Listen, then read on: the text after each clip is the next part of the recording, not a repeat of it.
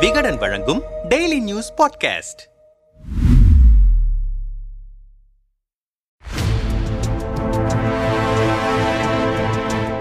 அரசு மருத்துவமனைகளை எட்டி பாருங்கள் முதல்வரே.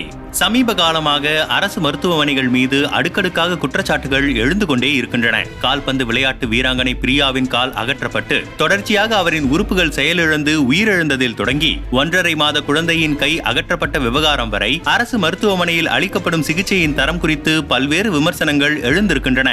அந்த விமர்சனங்களை எல்லாம் சரி செய்ய வேண்டிய துறையின் அமைச்சரோ பொறுப்பற்ற பதில்களை சொல்லிக் கொண்டிருக்கிறார். தமிழ்நாட்டிலேயே இரண்டு அரசு பல்நோக்கு உயர் சிகிச்சை மருத்துவமனைகள் தான் இருக்கின்றன. அதில் ஒன்றான ஓமந்தூரார் அரசு மருத்துவமனையில் அமைச்சர் செந்தில் பாலாஜி சிகிச்சை பெற்றபோது அங்கிருந்து அவரை தனியார் மருத்துவமனைக்கு மாற்றுவதில் அவ்வளவு அக்கறை காட்டினார்கள் முதல்வரும் அமைச்சர் மா சுப்பிரமணியனும். அந்த அக்கறையில் ஒரு சதவிகிதத்தை கூட அரசு மருத்துவமனைகள் மேம்பாட்டில் காட்டவில்லை. அவர்கள் கள்ளச்சாராயம் குடித்து பாதிக்கப்பட்டவர்களை மருத்துவமனைக்கு சென்று நேரில் பார்த்த முதல்வர் விளையாட்டு வீராங்கனை பிரியாவையோ கையை பறிகொடுத்த குழந்தையையோ மருத்துவமனைக்கு சென்று பார்க்கவில்லை என கடுமையாகவே விமர்சிக்கிறார்கள் எதிர்க்கட்சியினர். சாமானியனுக்கு மட்டும்தான் அரசு மருத்துவமனையா? முதல்வர் அமைச்சர்கள் உயரதிகாரிகள் தாசில்தார் கூட அரசு மருத்துவமனையில் சிகிச்சை எடுத்துக்கொள்ளவில்லை தேர்தல் சமயத்தில் சாமானிய வாக்காளர்களை அடைத்து வைப்பதற்காக இரு கட்சிகளும் பயன்படுத்திய மனித பட்டிகளைப் போல மாறிவிட்டன. இன்றைய அரசு மருத்துவமனைகள் என்று குமுறுகிறார்கள் மக்கள். அரசு மருத்துவமனைகளின் நிலை என்ன? ஆண்டுக்கு அரசு எவ்வளவு செலவு செய்கிறது? எங்கே எதனால் தரம் குறைகிறது? என்னென்ன முக்கிய பிரச்சனைகள் இருக்கின்றன என விரிவாகவே விசாரித்தோம். கிடைத்த தகவல்கள் எல்லாம் ஊசி செலுத்தாமலேயே நம்மை கிறுகிறுக்க வைத்தன. ஆண்டிற்கு இருபதனாயிரம் கோடி ரூபாய் திணறும் அரசு மருத்துவமனைகள். தமிழகத்தில் முப்பத்தி ஏழு மாவட்ட அரசு தலைமை மருத்துவமனைகளும் இருநூற்று ஐம்பத்தி ஆறு வட்டம் வட்டம் சாரா மருத்துவமனைகளும் ஆயிரத்து எண்ணூற்று முப்பது ஆரம்ப சுகாதார நிலையங்களும் செயல்படுகின்றன. தமிழகத்தின் சுகாதார கட்டமைப்பின் அஸ்திவாரமே இவைதான். இத்துடன் முப்பத்து ஆறு அரசு மருத்துவக் கல்லூரிகளுடன் இணைந்து அறுபத்தி இரண்டு மருத்துவமனைகளும் செயல்படுகின்றன. இரண்டு அரசு பன்னோக்கு உயர் சிகிச்சை மருத்துவமனைகள் இரண்டு அரசு பல் மருத்துவக் கல்லூரி மற்றும் மருத்துவமனைகள் பத்து இஎஸ்ஐ மருத்துவமனைகள் என தமிழகத்தின் மருத்துவ உட்கட்டமைப்பு வலுவாகத்தான் அமைக்கப்பட்டிருக்கிறது. இந்த மொத்த மருத்துவமனைகளில் சுமார் பத்தொன்பதாயிரம் மருத்துவர்களும் பதினைந்தாயிரம் செவிலியர்களும் பதினைந்தாயிரம் தொகுப்பூதிய செவிலியர்களும் பணியாற்றுகிறார்கள். நாள் ஒன்றிற்கு அரசு மருத்துவமனைகளில் உள்நோயாளிகளாக நாள் ஒன்றுக்கு அரசு மருத்துவமனைகளில் உள்நோயாளிகளாக பதினைந்தாயிரத்து அறுநூற்று அறுபத்தி எட்டு பேரும் வெளிநோயாளிகளாக ஒரு லட்சத்து ஐம்பத்தி எட்டாயிரத்து இருநூற்று எண்பத்தி ஏழு பேரும் சிகிச்சை பெறுகிறார்கள். இவ்வளவு பெரிய கட்டமைப்பை வைத்திருக்கும் அரசு மருத்துவமனைகள் சரியாக செயல்படுகின்றனவா? போதிய வசதிகளுடன் இருக்கின்றனவா என்பதுதான் கேள்வி. இரண்டாயிரத்து இருபத்தி இரண்டு இருபத்தி மூன்று நிதியாண்டில் தமிழக மருத்துவத்துறைக்கு பதினெட்டாயிரத்து அறுநூற்று அறுபது புள்ளி ஆறு ஒன்பது கோடி ரூபாய் நிதி ஒதுக்கீடு செய்திருக்கிறது தமிழ்நாடு அரசு. இஎஸ்ஐ மருத்துவமனைகள் தொழிலாளர் நலத்துறையின் கட்டுப்பாட்டின் கீழ் வருகின்றன. அந்த துறையின் சார்பில் மருத்துவமனைகளுக்கு அறுநூற்று அறுபத்து நான்கு புள்ளி ஏழு மூணு கோடி ரூபாய் ஒதுக்கீடு செய்யப்பட்டது. அடிப்படை சுகாதார கட்டமைப்புகளை மேம்படுத்த நான்காயிரத்து இருநூற்று எண்பது கோடி ரூபாயையும் பிரதமரின் ஆயுஷ்மான் பாரத் திட்டத்தின் கீழும் பதினைந்தாவது நிதிக்குழுவின் பங்காகவும் மொத்தம் மூன்றாயிரத்து ஒன்று புள்ளி இரண்டு ஒன்பது கோடி ரூபாயும் ஐந்து ஆண்டுகளுக்கு ஒருமுறை விடுவிக்கிறது மத்திய அரசு. இதையும் கணக்கில் எடுத்துக்கொண்டால் ஆண்டிற்கு சுமார் இருபதனாயிரம் கோடி ரூபாய் தமிழக மருத்துவத்துறைக்கு ஒதுக்கப்படுகிறது. இவ்வளவு பெரிய தொகையை ஒதுக்கியும் கூட தொடர் சர்ச்சைகளால் திணறிக் கொண்டிருக்கின்றன அரசு மருத்துவமனைகள். அலட்சிய அரசு மருத்துவமனைகள் நாக்கு தடித்த அமைச்சர். கடந்த ஜூன் ஐந்தாம் தேதி விபத்தில் சிக்கிய கார்த்திகேயன் என்ற லாரி ஓட்டுநர் சிகிச்சைக்காக வேலூர் அரசு மருத்துவமனையில் அனுமதிக்கப்பட்டார். அவரின் தலைக்குள் பாய்ந்த இரும்பு நட்டை அகற்றாமலேயே ஏடாகூடமாக தையல் போட்டு அனுப்பி வைத்திருக்கிறார்கள் செவிலியர்கள். தலைப்பகுதியிலிருந்து ரத்தம் வழிவது நிற்காததால் மலைக்கொடி பகுதியில் உள்ள தனியார் மருத்துவமனையில் எக்ஸ்ரே ஸ்கேன் எடுத்து பார்த்தபோது தையல் போடப்பட்ட தலைப்பகுதிக்குள் இரும்பு நட்டு அப்படியே இருப்பது தெரிய வந்திருக்கிறது. இதில் ஆத்திரமடைந்த கார்த்திகேயனின் உறவினர்கள் தையல் போட்ட அரசு மருத்துவமனையை முற்றுகையிட்டு போராட்டம் நடத்தினார்கள். ஆனால் தவறிழைத்தவர்கள் மீது எந்த நடவடிக்கையும் இல்லை. கடந்த ஜூன் பதினேழாம் தேதி அறந்தாங்கி அரசு மருத்துவமனையில் பிரசவத்திற்காக ஐஸ்வர்யா என்ற பெண் அனுமதிக்கப்பட்டார். அறுவை சிகிச்சையில் இரண்டு பெண் குழந்தைகளை பெற்றெடுத்த அவர் அடுத்த நாளே பரிதாபமாக உயிரிழந்தார். அரசு மருத்துவர்களின் கவனக்குறைவே இறப்பிற்கு காரணம் என உறவினர்கள் போராட்டம் நடத்தவும் சம்பந்தப்பட்டவர்கள் மீது நடவடிக்கை எடுக்கப்படும் என அப்போதைக்கு சமரசம் பேசி அனுப்பி வைத்தனர் அதிகாரிகள். இதையெல்லாம் விட பெரும் துயரம் சென்னை ராஜீவ்காந்தி மருத்துவமனையில் ஒன்றரை வயது குழந்தையின் கைவெட்டி எடுக்கப்பட்ட சம்பவம்தான். ராமநாதபுரம் மாவட்டத்தைச் சேர்ந்த தம்பதியின் குழந்தை முகமது மகீர் ராஜீவ்காந்தி மருத்துவமனையில் தலையில் அறுவை சிகிச்சை செய்யப்பட்டு மருத்துவர்களின் கண்காணிப்பில் இருந்தது. கடந்த ஜூன் இருபத்தி ஏழாம் தேதி குழந்தை மகீருக்கு ட்ரிப்ஸ் ஏற்றும் போது செவிலியர்கள் கவனக்குறைவாக நடந்து கொண்டதால் குழந்தையின் வலது கை கருத்து போனது. உடனே குழந்தையின் தாய் அஜிசா பதறிப் போய் டியூட்டியில் இருந்த செவிலியர்களிடம் பல முறை முறையிட்டு இருக்கிறார் ஆனால் அது ஒண்ணும் இல்லம்மா. சரியாகிடும். சும்மா டிஸ்டர்ப் பண்ணாம போங்க என அவரை விரட்டி இருக்கிறார்கள் செவிலியர்கள். மருத்துவர்களும் இதை கண்டு கொள்ளாததால் விஷயம் விபரீதமாகி அந்த குழந்தையின் வலது கை அழுகத் தொடங்கி இருக்கிறது குழந்தையின் உயிருக்கே ஆபத்தாகும் சூழல் ஏற்பட்டதால் கையை வெட்டி எடுத்திருக்கிறார்கள் மருத்துவர்கள்.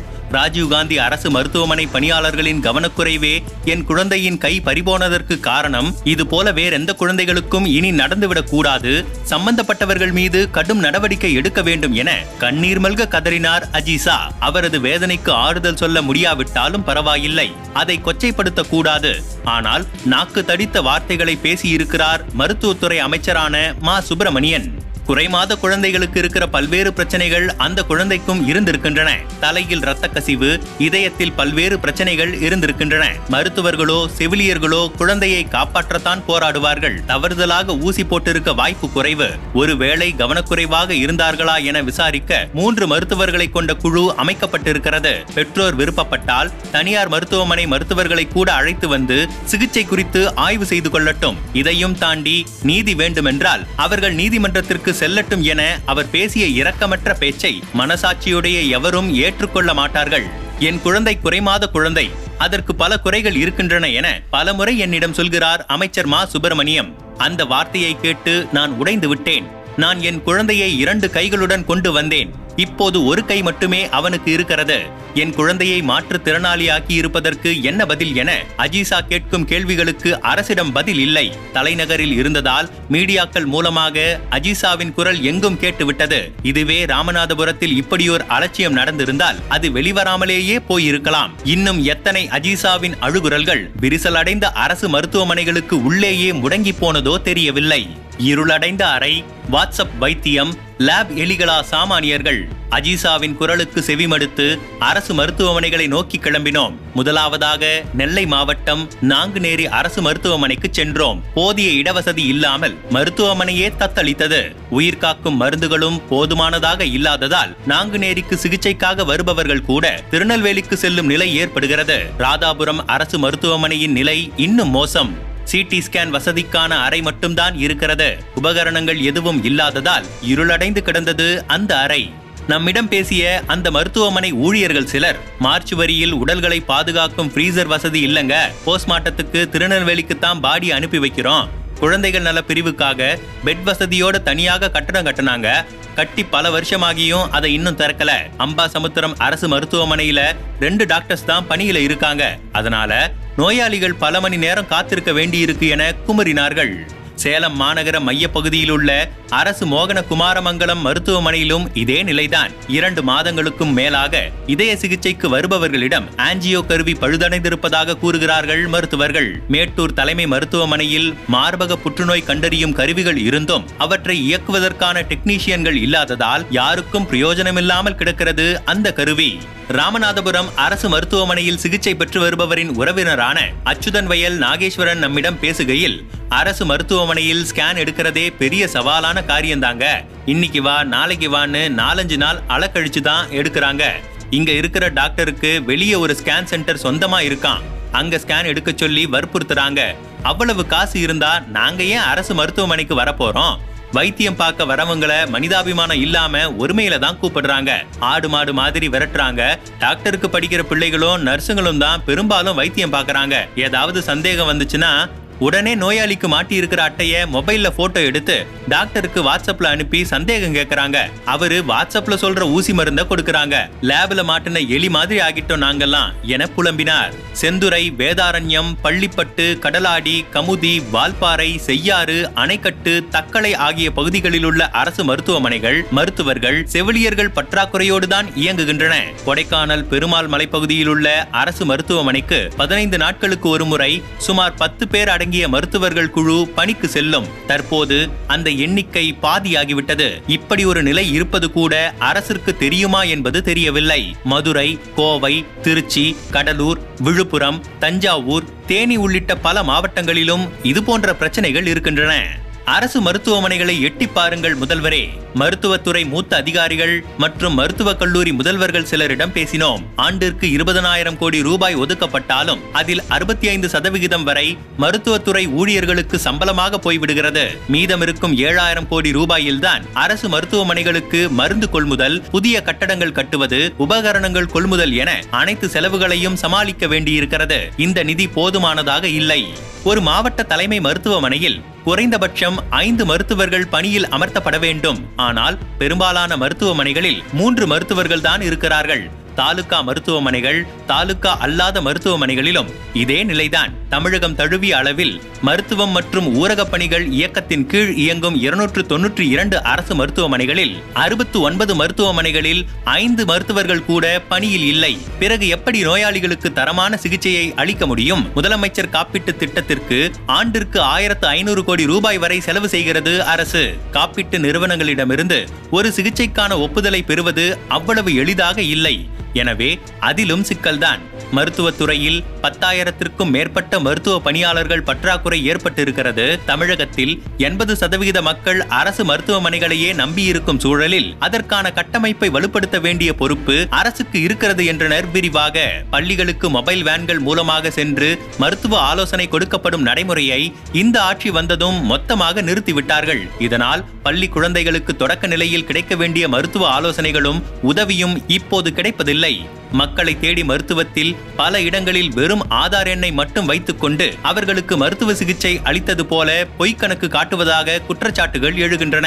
ஆண்டிற்கு இருபதனாயிரம் கோடி ரூபாய் நிதி ஒதுக்கியும் நோயாளிகளுக்கு தரமான சிகிச்சை அளிக்க அரசால் ஏன் முடியவில்லை? குறைந்தபட்சம் அவர்களை மனிதர்களாக கூட மதிக்க அரசு ஏன் தயங்குகிறது? இந்த பிரச்சனைகளை எல்லாம் சரி செய்யாமல் அமைச்சர்கள் என்னதான் செய்கிறார்? செந்தில் பாலாஜியை தனியார் மருத்துவமனையில் அனுமதிக்க ஒட்டுமொத்த அமைச்சரவையையும் களத்தில் இறக்கி விடிய விடிய தூங்காமல் விரட்டிய முதல்வர் அரசு மருத்துவமனைகளையும் கொஞ்சம் எட்டி பார்க்க வேண்டும். தன் மகனை கூட தூங்க விடாமல் செந்தில் பாலாஜிக்காக அர்த்த ராத்திரியிலும் விரட்டி வேலை வாங்கிய முதல்வர் போர்க்கால அடிப்படையில் அரசு மருத்துவமனைகளை சீர் செய்தால் மட்டுமே சாமானியர்களுக்குமான ஆட்சியாக இது அமையும். செய்வாரா முதல்வர்? இவர்கள் என்ன சொல்கிறார்கள்? தொடர் சர்ச்சைகள் காரணமாக சாமானிய மக்களுக்கு அரசு மருத்துவமனைகளின் மீது ஒரு அச்சத்தை உருவாக்கி இருக்கிறது இந்த திறனற்ற திமுக அரசு. முதல்வரின் புகழ் பாடவும் உதயநிதியின் புகழ் பாடவும் அவர் நடித்த படத்தை ப்ரொமோட் செய்வதில் காட்டும் ஆர்வத்தை துறையை முன்னேற்றுவதில் காட்டுவது கிடையாது மருத்துவத்துறை அமைச்சர். அனைத்து தரப்பு மக்களையும் பாதிக்கக்கூடிய மருத்துவத்துறையில் இவர்கள் துளியளவும் கவனம் செலுத்தவில்லை.